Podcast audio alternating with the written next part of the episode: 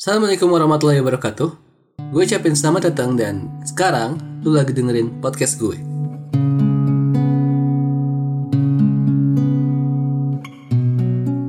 Kali ini kita bakal ngomongin tentang hidup. Hidup itu kan gak selamanya flat ya.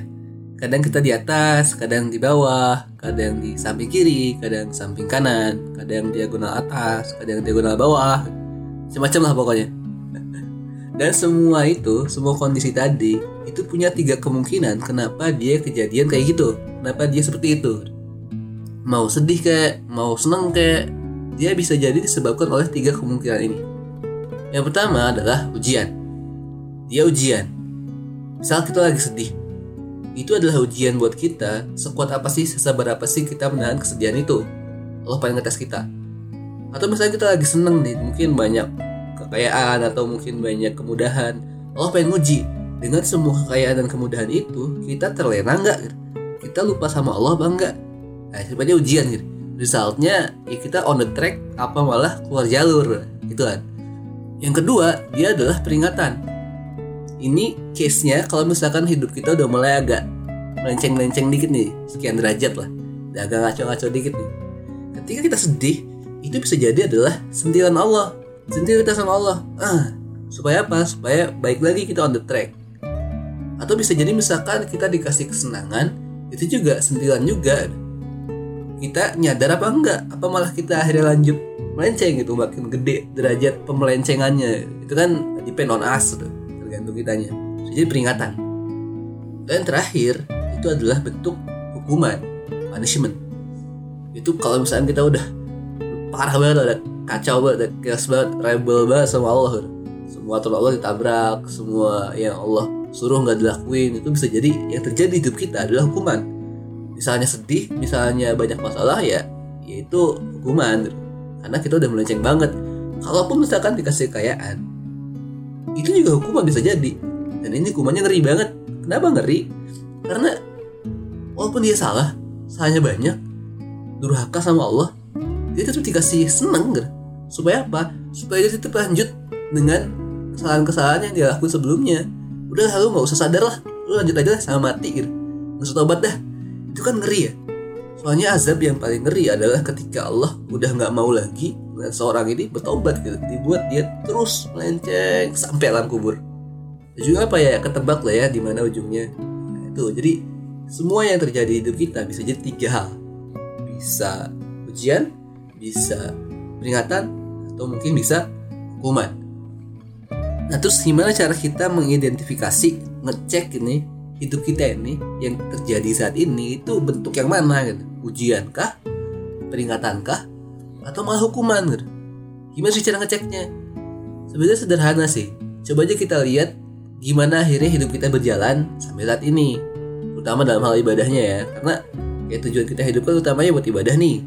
Nah, that main purpose itu kondisinya gimana? Tujuan utama itu sedang seperti apa kita lakukan? Kita lihat nih, flashback beberapa pekan, beberapa bulan, pokoknya beberapa saat terakhir lah hidup kita nih kayak gimana sih? Kondisi ruhiyahnya, kondisi amalan hariannya, sholatnya terjaga apa enggak? Puasanya lagi bagus apa enggak? Baca Qurannya lagi banyak apa enggak? Kalau misalkan semuanya fine-fine aja, baru jadi itu adalah ujian, tes kita supaya kita naik derajat. Syukurlah ya kita hadapi itu dengan ikhlas, lapang dada. Semoga Allah akhirnya memberikan sesuatu yang lebih setelah ujian itu berlalu. Karena kenapa ada ujian buat orang yang beriman? Kenapa ada ujian buat orang yang udah stabil amalannya, udah on the track hidupnya? Karena Allah bilang, "Ahasiban nasu ayyusraku ayaqulu amanna wa hum la yuftanun." Apa manusia bakal ngira kalau misalkan dia bilang beriman, terus dia bakal dijamin aja, enggak diuji? Enggak, pasti bakal diuji buat meneguhkan keimanan itu sendiri. Jadi kayak, oh lu beriman nih, gue kasih ujian nih. Nah, kuat apa enggak lu? Serius enggak lu beriman? Orang terus beriman kan ketika diuji makin kuat imannya gitu. Nah itu, jadi bersyukurlah kalau misalkan amal hari-hari kita itu bagus. Kita dikasih satu masalah atau mungkin kebahagiaan, itu bisa jadi bentuk ujian. Bersabarlah, tetap on the track. Nah, misalkan ternyata kita hisab, kita cross-check, kita hitung-hitung, ternyata kita agak lagi melenceng dikit nih, bisa jadi itu sebuah peringatan. Kayak Allah tuh pengen negur kita, lu tuh lagi agak kacau nih, gue kasih ini nih, entah itu sedih, entah itu senang, supaya kita mikir baik lagi on the track, kembali ke misi kehidupan kita, yaitu ibadah gitu. Nah kalau misalkan dihitung-hitung, dikalkulasi itu ternyata kita tadi rebelnya banyak, ya udah itu saatnya kita bertobat. Ketika kita akhirnya mengalami kondisi-kondisi yang tadi mungkin senang, walaupun akhirnya kita banyak rebelnya, itu mesti ditobati tuh, berarti kita sedang dapat istidraj. Iya, sedang diarahkan untuk lupa bener-bener sama Allah. Itu kan jangan banget lah sampai kayak gitu. Misalkan dapat bencana banget, sedih banget, suatu yang gak enak banget, ya itu juga bisa jadi hukuman. Itu harus ditobati segera. Jadi tinggal dihitung-hitung aja sih, tinggal dimuhasabahi aja sih, kira-kira yang mana nih yang kita alami sekarang gitu. Tapi sebenarnya fokus kita kali ini bukan tentang itu. Fokus kita kali ini adalah misal di hidup kita ini ada kejadian yang benar-benar bikin kita tuh desperate, entah itu domainnya di ujian, di peringatan atau hukuman. Pokoknya situasi ini nih bikin kita benar-benar ngerasa hidup kita tuh chaos banget gitu. Kok hidup gue kacau banget ya? Aduh, kok berantakan ya? Kok banyak yang gak sesuai keinginan gue ya? Aduh, parah nih. Aduh, gimana ya? Pernah gak sih ngalamin kayak gitu gitu? Sampai akhirnya kita berpikir, ini harus dibenerin nih, ngaco banget nih. Tapi kita bingung mulai dari mana ngebenerinnya. Nah, ada gak kondisi kayak gitu? Gue pernah ngalamin soalnya, dan gue bingung ini harus mulai dari mana waktu itu ya. Nah, itu yang bakal kita bahas di podcast kita kali ini. Lagi-lagi sebenarnya kalau misalnya kita mau bicara, ini sebenarnya harus dibenerin mulai dari mana sih gitu kan, hidup yang chaos ini. Ya kita lempar lagi ke belakang, kita throwback ke belakang. Sebenarnya tujuan kita hidup itu buat apa gitu. Nah, buat itu gue bakal ngasih sebuah analogi nih. Analoginya tuh misalkan nih, gue adalah seorang sultan, tajir dong. Nah, gue nyuruh seorang, sebut saja Maman ya, untuk beli tempe di pasar. Gue kasih tuh dompet virtual yang isinya saldo yang bisa gue kasih, bisa gue tambahin, atau gue tarik sesuka hati. Man, pegang. Nah, si Maman gue kasih sebuah kamera mengintai, supaya gue tahu kegiatan dia ngapain aja gitu. Berangkat deh, cus si Maman ke pasar. Nah, di tengah jalan, si Maman ini malah nyimpang dulu kemana-mana. Futsal dulu, karaokean dulu, mini-pedi dulu. Gak langsung beli apa yang gue pengen gitu.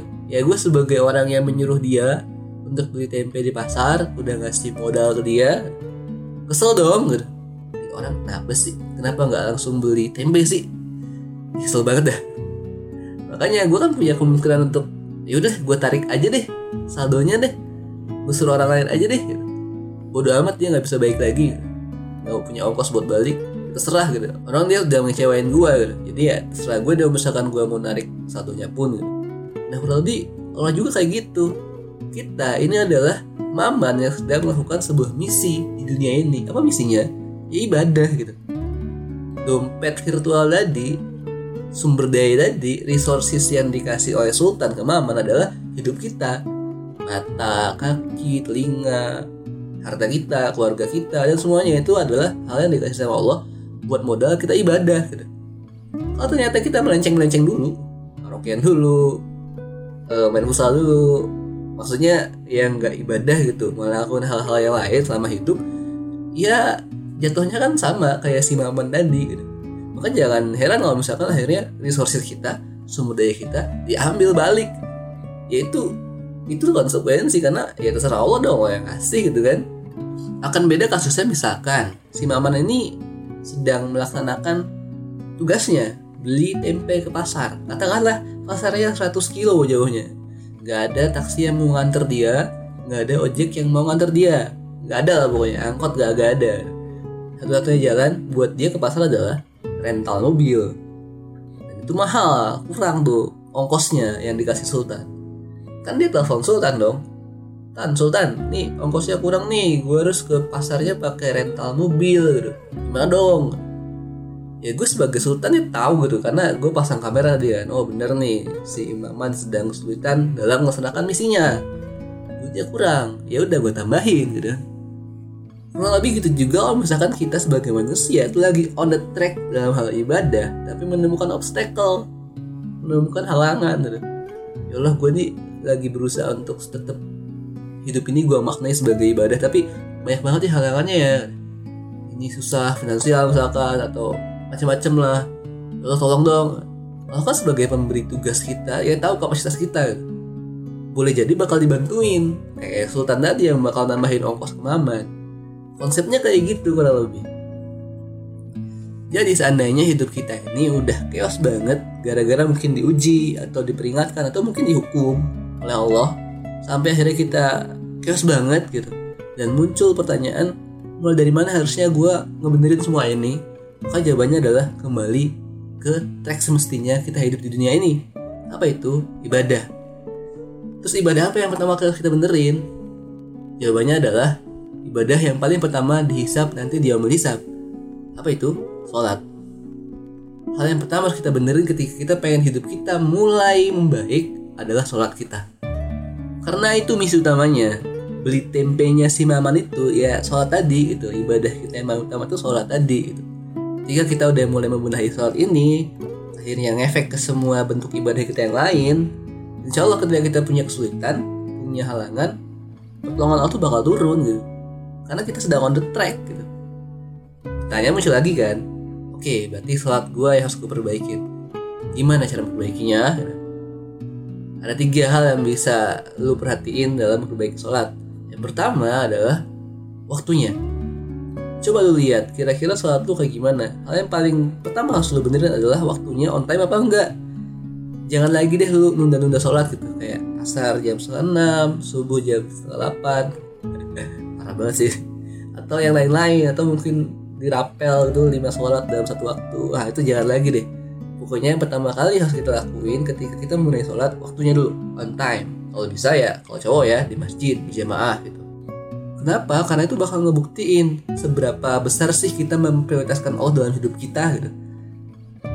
Yang kedua, kita baiknya mulai memahami sholat itu sebenarnya apa sih, bacaannya itu artinya apa sih, gerakannya maknanya apa sih gitu.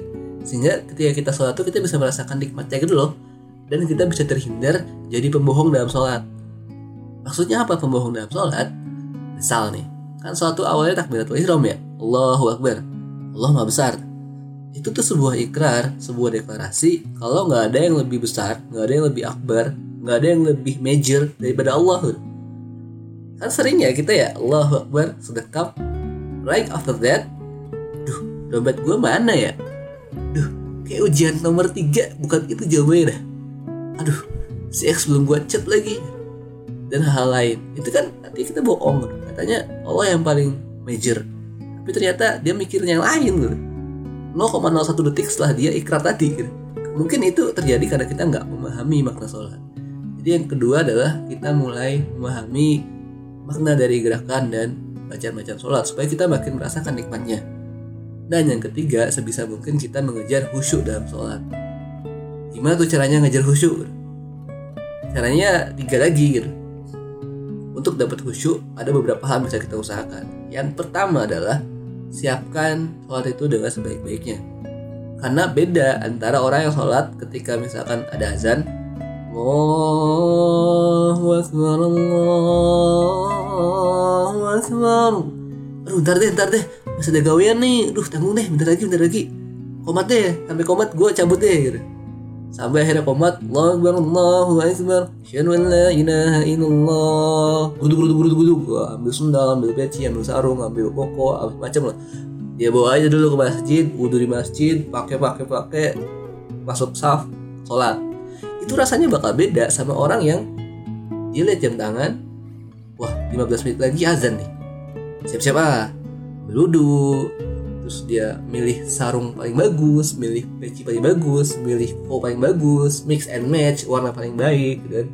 Kemudian dia siapin baju terbagus yang bisa dia pakai. Dia berangkat ke masjid bener-bener on time pas azan atau mungkin sebelumnya malah. Dia sempat sholat rawatib dulu, dia sempat sholat tahiyatul masjid dulu gitu.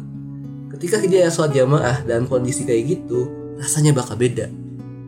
Kenapa? Karena dia mempersiapkan hal itu, karena dia mempersiapkan sholat itu gitu.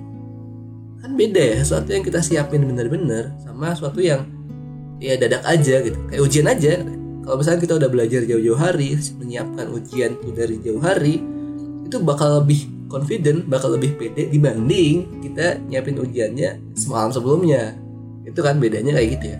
Yang pertama adalah siapin sebaik mungkin, karena feel-nya bakal beda. Yang kedua, cara untuk mengejar khusyu adalah kayak yang sebelumnya.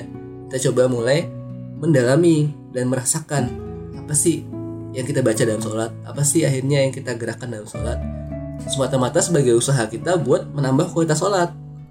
Soalnya sholat itu kan sebenarnya silatun walikoon baina abdi wa rabbihi. Sholat itu adalah kadar kualitas hubungan dan pertemuan seorang hamba dan Tuhannya gitu. Jadi seerat apa hubungan kita sama Allah, sekualitas apa pertemuan kita sama Allah, itu bisa kita lihat dari sholatnya gitu. Kalau misalkan kita deket sama Allah, ya kayak deket sama bos deh. Karyawan deket sama bos kan gampang ya, istilahnya akrab sama bos, urusannya pasti juga kalau gampang dong. Nah ini kalau kita deket sama Allah, ya beres deh semuanya. Kita minta apapun dikasih insyaallah. Gitu. Jadi yang kedua, coba kita perbaiki kualitas sholat dengan memahami bacaan dan gerakannya tadi kayak sebelumnya. Dan yang ketiga, yang terakhir, karena khusyuk itu adalah pemberian, bukan sesuatu yang bisa kita usahakan sebenarnya. Pada akhirnya ya, hal-hal tadi sebelumnya tuh ya ikhtiar kita aja gitu. Ujungnya khusyuk itu diberi, dikasih sama Allah. Makanya kita berdoa sama Allah, ya Allah kasih aku sholat yang khusyuk gitu, supaya aku bisa merasakan nikmatnya dan bisa menjadikan sholat ini sebagai mencegah dari perbuatan buruk dan keji gitu. Berdoa sama Allah buat dikasih sholat yang khusyuk. InsyaAllah tiga hal ini kalau misalnya kita usahakan benar-benar, satu ketika akan dikasih sholat khusyuk kita. Dan akhirnya journey kita untuk memperbaiki sholat bisa lengkap ya. Efeknya adalah ketika kita udah mulai berusaha untuk memperbaiki sholat, bakal ada sesuatu yang berubah di dalam hidup kita. Ada sesuatu yang membaik, ada sesuatu yang getting better gitu. Gak percaya? Cobain aja sendiri. Pokoknya kalau hidup lu udah chaos banget, udah ngaco banget, coba lu perbaiki sholatnya. Lu on time, lu pahami gerakannya, lu pahami bacaannya, lu coba untuk berusaha khusyuk, bakal ada sesuatu yang berbeda. Akhirnya gue berdoa semoga gue, lu, kita semua tetap dikasih taufik dan hidayah sama Allah, supaya jadi orang yang tetap menjaga sholatnya sampai akhirnya kita mati, pulang kampung halaman, akhirat, dan bertemu dengan Allah. Itu aja sih. Makasih udah dengar podcast gue. Semoga manfaat. Terakhir dari gue, Assalamualaikum warahmatullahi wabarakatuh.